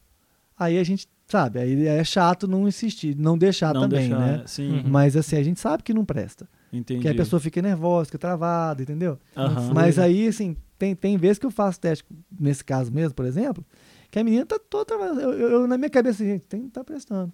Mas o que eu penso lá na hora? Eu tenho que fazer o melhor que eu puder aqui, senão ela vai ficar desanimada. Sim, senão ela tá vendo que eu não tô... Que você não tá se entregando. É, entendeu? Aí tipo assim, o cara não tá me vendo aqui. Aham. Uhum. E é horrível isso. Sei lá, eu cansei de ir em teste de elenco, que eu também faço teste para comercial de televisão, por exemplo. Aí eu tô lá dando meu texto, né, que eu treinei um tempão. É. Aí eu tô vendo o diretor lá, mexendo no celular. Ô, cara, isso é triste, cara. É ruim mesmo. É triste, é sabe? Assim, nossa, assim... Tipo, o cara tá nem ruim, aí, né? Tá nem aí. Ou então talvez já tenha o que o cara escolheu. Mas, gente, você tá de frente de um ser humano ali, ó. Teste de elenco é bem, assim... como que eu posso dizer? Ah, sei lá, é bem cruel. Porque, assim, você já tem na cabeça o personagem, o perfil que você quer. Então, vai indo gente lá, tipo assim, às vezes o cara entra, começa a falar, você já sabe que não é, entendeu? Uhum. Aí, tipo assim, só que tem que rolar um respeito, sabe? O cara tá ali, o cara tá te dando o tempo dele. O cara tá te dando o tempo dele. Isso que é foda, velho, isso que é foda. Já aconteceu com a gente, na época da faculdade, de a gente fazer teste de elenco, por exemplo, e, o cara foi muito bem no elenco ali, a gente, nossa, foi muito bom mesmo. Aí, beleza, pegamos o cara pra fazer. Aí, na gravação, não foi completamente diferente do que foi no teste de elenco, sabe? Tipo assim, que isso, hein? Já aconteceu. Mas não rola um tesourão, não? Mas aí já é mais difícil, né? Que você já dispensou a maioria, né? É porque, assim, a gente na faculdade a gente não tem dinheiro, a gente não paga os atores. Então, tipo assim, já aconteceu da gente ter combinado... A gente combinou com dois jovens, né? Duas crianças, assim, que ia ser panfleteiro na cena, no vídeo. E tava em época de votação e tal. E a gente já pegou duas pessoas, assim, porque a gente... Já queria que fosse a cena assim com duas, mas assim, qualquer coisa, uma pessoa já consegue. Aí as duas furou no dia, sabe? Nossa. As duas furaram no dia. Qual que foi esse, mano? Foi o que a gente chamou a Lelê.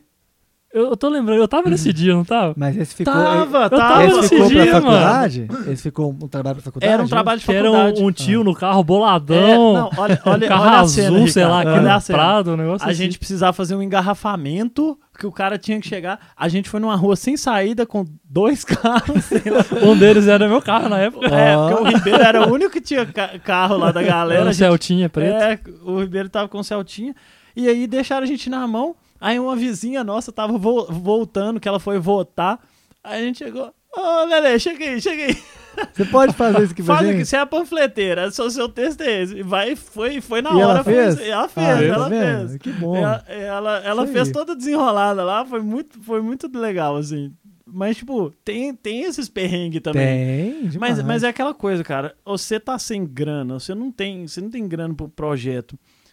Você tem que rebolar mesmo, porque vão te deixar na mão, vão. Tipo assim, o ator fechou ali contrato entre aspas. Fechou o ali acordo, o acordo com você. Já aconteceu também na faculdade. A mulher falou, não, só vou poder um dia. A mulher era a principal do negócio. Tipo assim, a gente teve que gravar um negócio que a gente ia gravar, sei lá.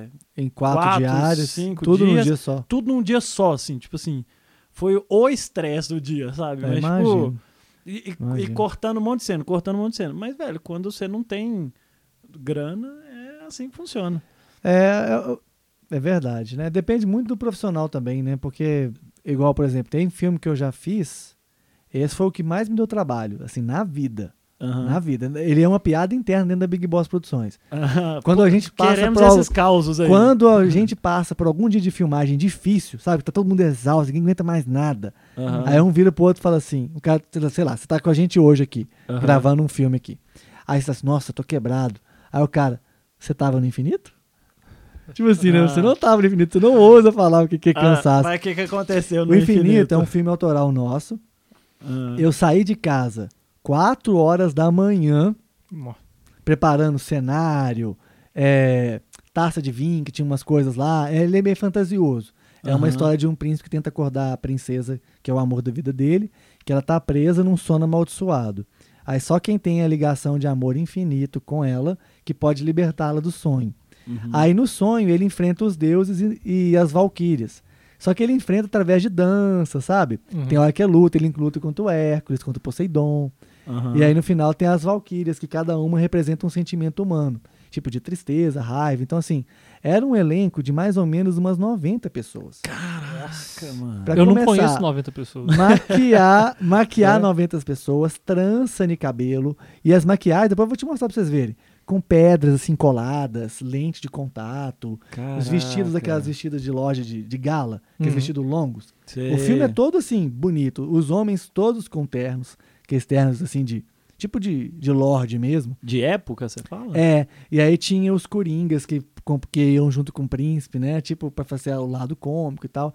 Enfim, eu saí de casa 4 horas da manhã, filmei o filme inteiro, que era um salão de festa que só liberou pra gente naquele dia. Entendi. Eu cheguei em casa 2 da manhã do outro dia.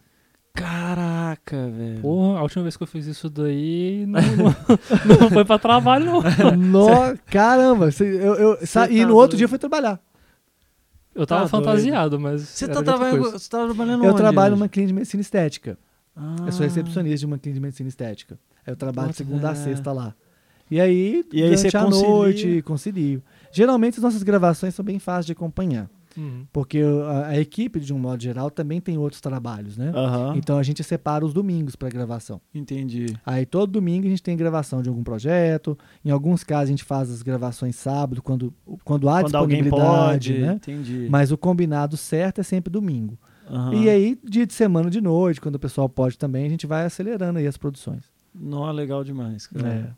Caraca, 10 anos. Caraca. Continua apaixonado do mesmo jeito? Nossa, cada dia mais, cada dia mais. Agora, eu acho que uma das coisas que me dá mais gás, tem até uma... Eu sempre comparo as coisas que eu faço com anime ou com jogo, porque fica muito fácil de eu associar. Tem um anime de boxe que eu recomendo demais vocês assistirem. Hajime no Ippo. Já vi.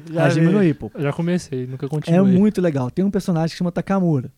O Takamura, ele é porra louca, doidão, só que ele é muito forte.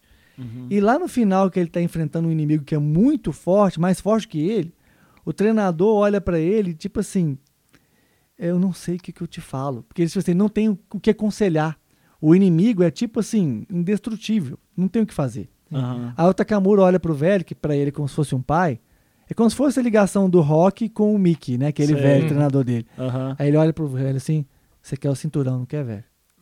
Aí o velho só olha pra ele, tipo assim, quase chorando, né? Que essa parte é dramática, né? Que o Takamura tá quase perdendo a luta. Aí ele só fez assim, eu vou trazer o cinturão pra você. Falou desse jeito. E o velho, tipo assim, como, né? Velho? Aí ele ia lutar contra o cara, e o cara ia dando altas porradas nele, e ele ia caindo.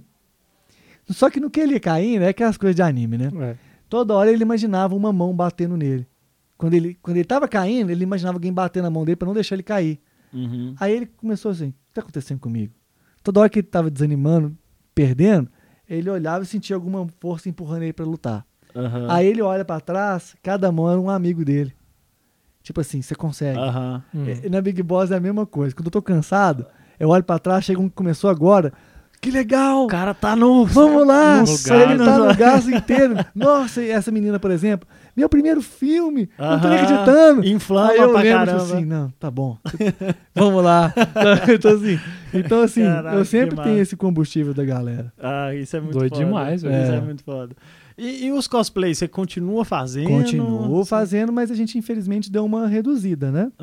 Assim, o último trabalho de cosplay que a gente fez foi do jogo Mortal Kombat. Né, que por sinal eu gosto demais de Mortal Kombat também.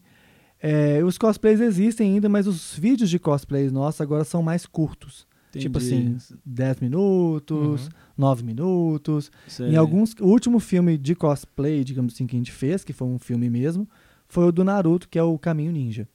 Né, mas assim, é uma coisa que eu tenho certeza que eu não vou tirar, né, eu vou manter, né, querendo ou não, minha raiz tá ali, né, eu gosto demais. Só que a questão sempre foi interpretar. né? Assim, nunca foi qual o estilo, é interpretar é a palavra. Okay. Então, assim, não ligo se é um filme de romance, se é um filme de luta, se é um cosplay. A questão é uma interpretação. Só que a gente tá, né, obviamente, ouvindo o público, né? E o público acaba que às vezes gosta mais de uma coisa mais séria, com conteúdo mais dramático. Então, a gente tá priorizando isso. Vai tomando uma linha, né? Vai tomando uma linha. Mas e pra questão da atuação, você chegou a fazer, tipo assim, algum curso, assim? Fiz. Assim, no iniciozinho, né? Entrei cru total, né? Experiência só de anime festival, de teatro e tal. Só que depois eu continuei, né, nas releituras e fui pegando e conhecendo amigos que são atores e eles me dando dicas, usando de novo meu poder esponjazinha, né, aprendendo um com o outro.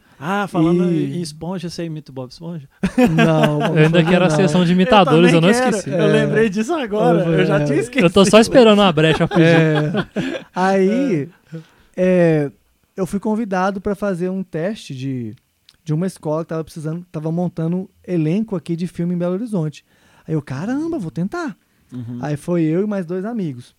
E essa mulher é foda pra caramba. Tipo assim, ela é uma coach que veio de São Paulo, mulher top. Aline Guiar. Acho que, não sei se ela vai ouvir isso, mas enfim. Aí ela foi, me mandou o texto, né? E assim, pela primeira vez eu tava fazendo uma coisa num nível que eu não assim, você não era acostumado. Sempre quis, mas poxa, não tô naquele meio ali, né? Entendi. Aí eu fui meio que tipo assim, caramba, eu vou enfrentar Cavaleiros de Ouro aqui hoje, né? Aí eu peguei e fui lá, né? Não, vou ir, vou testar. Aí a menina, aí eu vi o pessoal fazendo a cena antes de eu testar, de eu fazer a minha cena.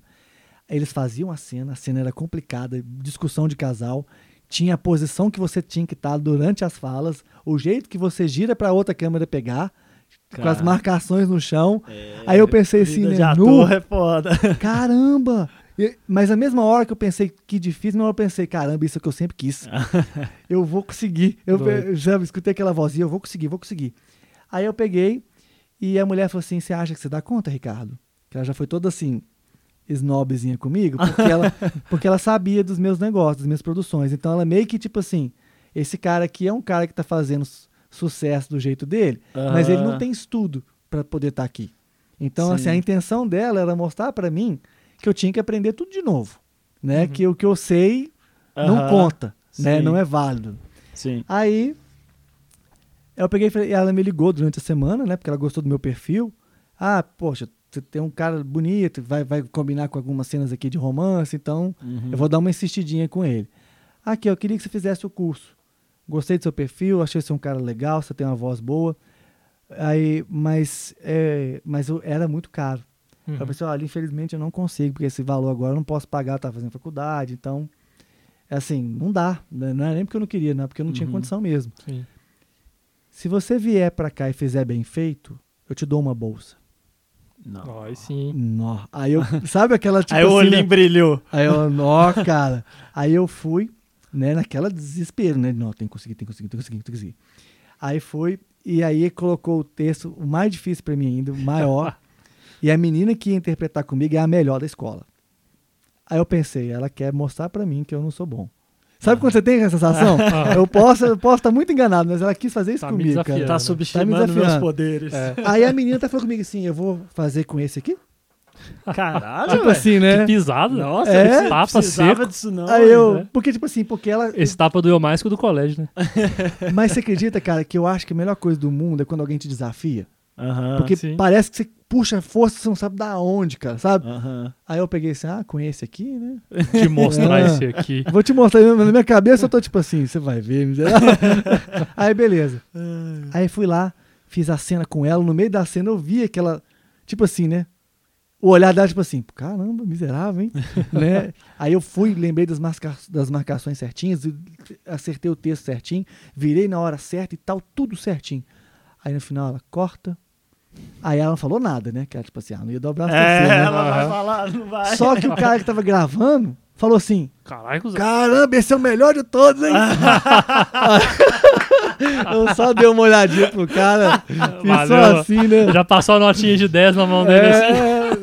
Não, aí depois ela me ligou, Ricardo, você conseguiu a bolsa. Eu, beleza. E a menina lá, tal, depois ficou minha amiga.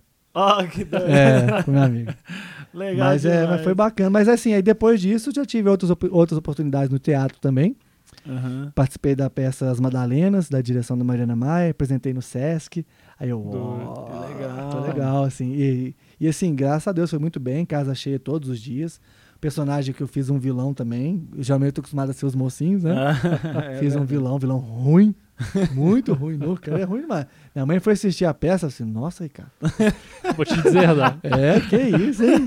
E tem cena que ele estupra a menina, é coisa que pesada. Isso, pesadão mesmo. Pesada. Caraca, que doideira. Pois é. Mas vamos pro que importa? Não, calma. Ele tá curioso pra ver essas imitações. Eu vou fazer o melhor que eu puder. Mas aqui, rapidão, antes das imitações.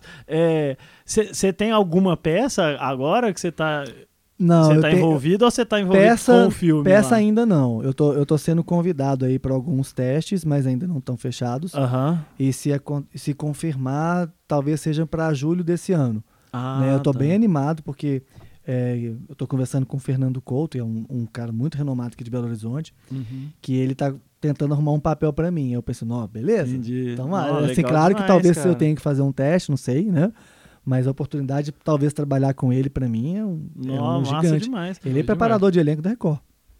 Caraca. Cara, é muito bom. Então, assim, eu tenho certeza que se eu passar naquela mão dele ali, eu vou dar uma guinada. Dá uma guinada boa. Legal. Quando você tiver peça em cartaz, fala pra gente. Pra gente ver você. Aviso. Curto pra caralho. Sou parça daquele cara ali. Valeu. Obrigado demais.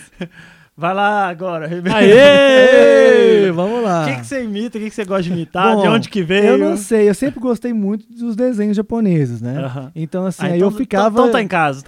Imitando, tentando imitar as vozes, assim, né, de alguns personagens do Cavaleiro do Zodíaco, do Samurai X... Então, assim, o que eu consigo... Se você imitar do Samurai X, eu não vou lembrar. Então já vamos pra você começar. Eu consigo fazer a voz do Kenshin, né? Que é do Samurai X. Você fez cosplay do Kenshin também, não fez? O vídeo sim, né? O personagem do Kenshin foi outra pessoa que representou. Mas é um dos meus animes preferidos, Samurai X. Eu gosto muito também, cara. Eu gosto muito. Como que é o Kenshin? Vamos lá.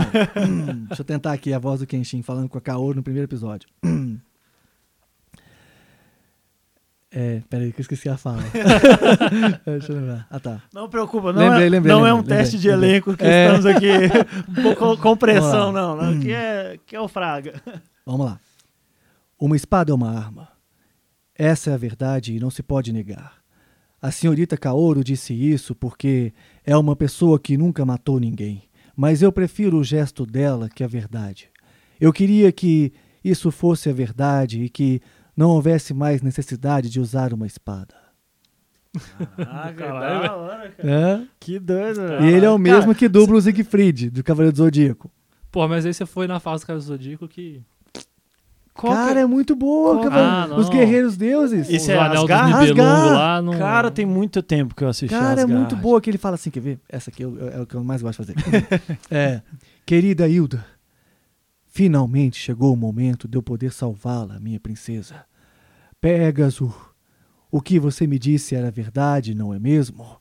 O homem a quem eu deveria ter dirigido meu golpe não era você, e sim o Poseidon. Mas ele vai pagar! Vai pagar! Que isso, cara. Pô, faltou aquela trilha sonora. Aí eu aprendi um pouquinho do Wiki agora também. Wiki é bom. Vamos lá. Eu sou Wiki, o Cavaleiro de Fênix. Você deve ser um tolo por ter atacado os meus irmãos de bronze. Mas você sentirá na pele a ira de Fênix.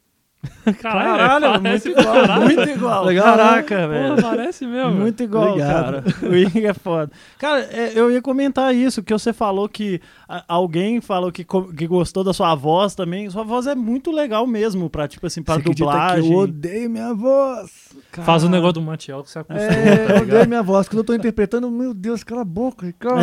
Eu tenho que arrumar um dublador pra mim. Cara, mas o Ribeiro falou isso esses dias, de negócio de voz. Nossa, minha voz é estranha, alguma coisa assim. Mas eu acho que acho que a gente é muito crítico de si mesmo também, né? Mas é porque a voz é um negócio que você não tá acostumado. Exato. Você escuta a sua voz na sua cabeça de outra forma. Quando ela tá em algum veículo... Você fala, nossa, minha voz... Que voz chata, tipo, né? Eu tava escutando o podcast, principalmente depois que a gente arrumou o microfone novo e tal, e eu falei, caramba, velho, eu comecei a acostumar com a minha voz... do lado de fora. Você começou a escutar a escutando a Fraga, escutar a sua voz, né? É, eu comecei a acostumar a minha voz real, não a voz que eu escuto. E eu fui acostumando e falei, cara, é normal. E antes eu achava muito zoado, muito sabe? Muito ruim, né? Tipo, eu também, cara. Porque acaba que assim, eu tenho contato com tantas pessoas hoje, né, dentro da produtora, e a maioria das pessoas que eu vou tendo contato são pessoas que estão no meio de atuação. Então eu tenho amigos que fazem dublagem, nossa, eles têm uma voz tão bonita.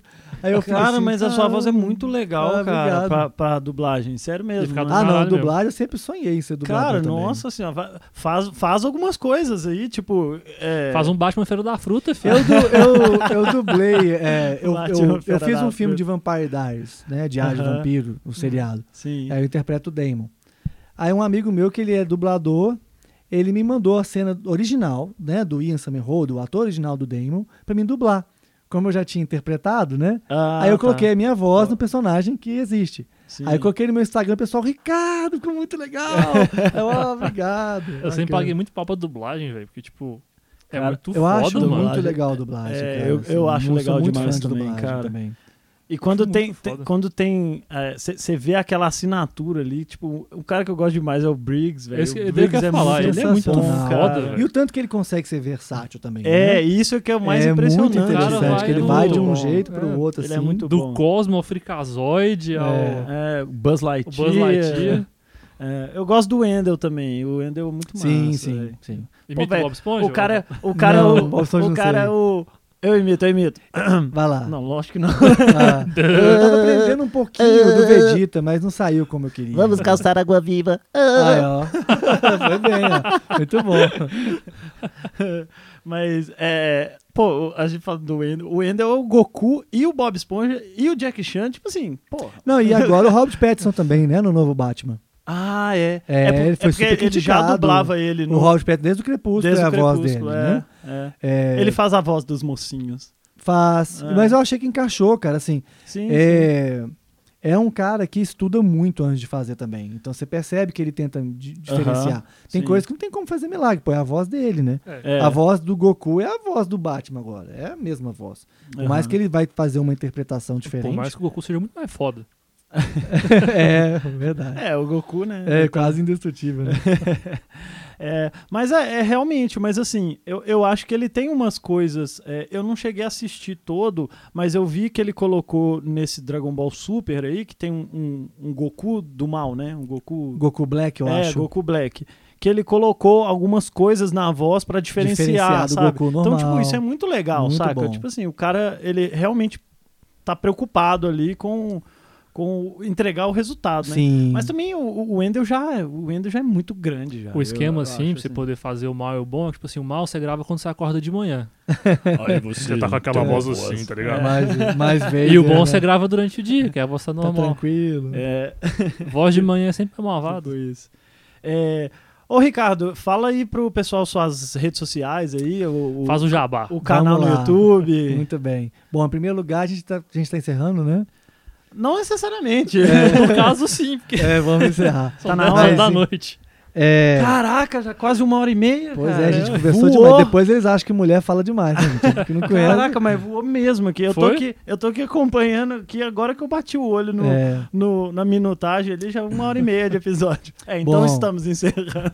Marcelli, obrigado aí pelo convite. Tamo Felipe, junto. Prazer conhecê-lo. Que isso, muito obrigado aí, viu, pela oportunidade. Sempre bom a gente poder trocar ideia, né? E falar um pouquinho da nossa experiência também. Para as pessoas que estiverem interessadas em conhecer mais do nosso trabalho, né? Na Big Boss Produções, a gente tem uma página no YouTube, um canal no YouTube, na verdade, que é o nome de Big Boss Produções. Instagram da mesma forma. Vocês acham todos os nossos conteúdos lá, tem diversos filmes de mais variados segmentos. E eu espero que vocês gostem. Então, a gente fez a postagem aí no nosso Instagram, que é @Fraga Podcast. A gente vai marcar o Ricardo lá também. Colocamos algumas fotos de alguns posters, né, dos filmes pro pessoal poder ver lá também uma prévia. Mas vai lá, entra na página do Ricardo, segue ele lá e... Vai seguindo as novas produções. Isso aí, lá gente. Lá da Big Boss. Ó, já até buzinando. Cara, vieram me buscar. Essa é o Uber. Bom, então é isso, a gente fica por aqui. Muito obrigado, Ricardo, por ter vindo, trocado essa ideia com a gente. Foi muito legal. Muito foda, assim, cara, muito foda. Ó, e vocês estão convidados. Assim que a gente, essas pandemias acabarem, a gente faz estreias dos filmes agora. Uhum. Quando a gente tiver a próxima estreia, eu quero que vocês dois sejam presentes lá. Não, eu quero pode demais. Contar com isso. Pode contar que eu vou estar lá. Maravilha, então. Obrigado, gente. Valeu demais por ter topado vir trocar essa ideia com a gente. Foi muito divertido aqui. Eu curti bastante. Do caralho. E é isso, galera. A gente vai ficando por aqui. Até a próxima quinta. E fui! Falou! Falou!